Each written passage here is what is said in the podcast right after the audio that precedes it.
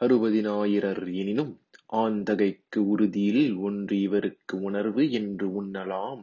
பெறல் அருஞ்சூழ்ச்சியர் திருவின் பற்பினர் மறிதிரை கடல் என வந்து சுற்றினார்.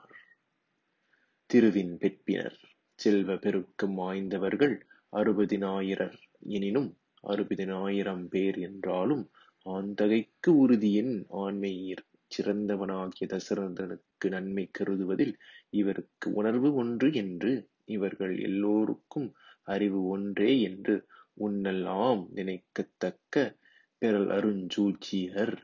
பெறுவதற்கு அரிய ஆராய்ச்சி நிறைந்த அமைச்சர்கள் மருதிரை கடல் என மடங்கி விழும் அலைகளையுடைய கடல் போல வந்து சுற்றினார். அரசவைக்கு வந்து நிறைந்தார்கள். கம்பர் அமைச்சர் மிகப் பலர் என்பதனை சுட்ட அறுபதினாயிரம் என்னும் எண்ணைக் குறிக்கிறார்.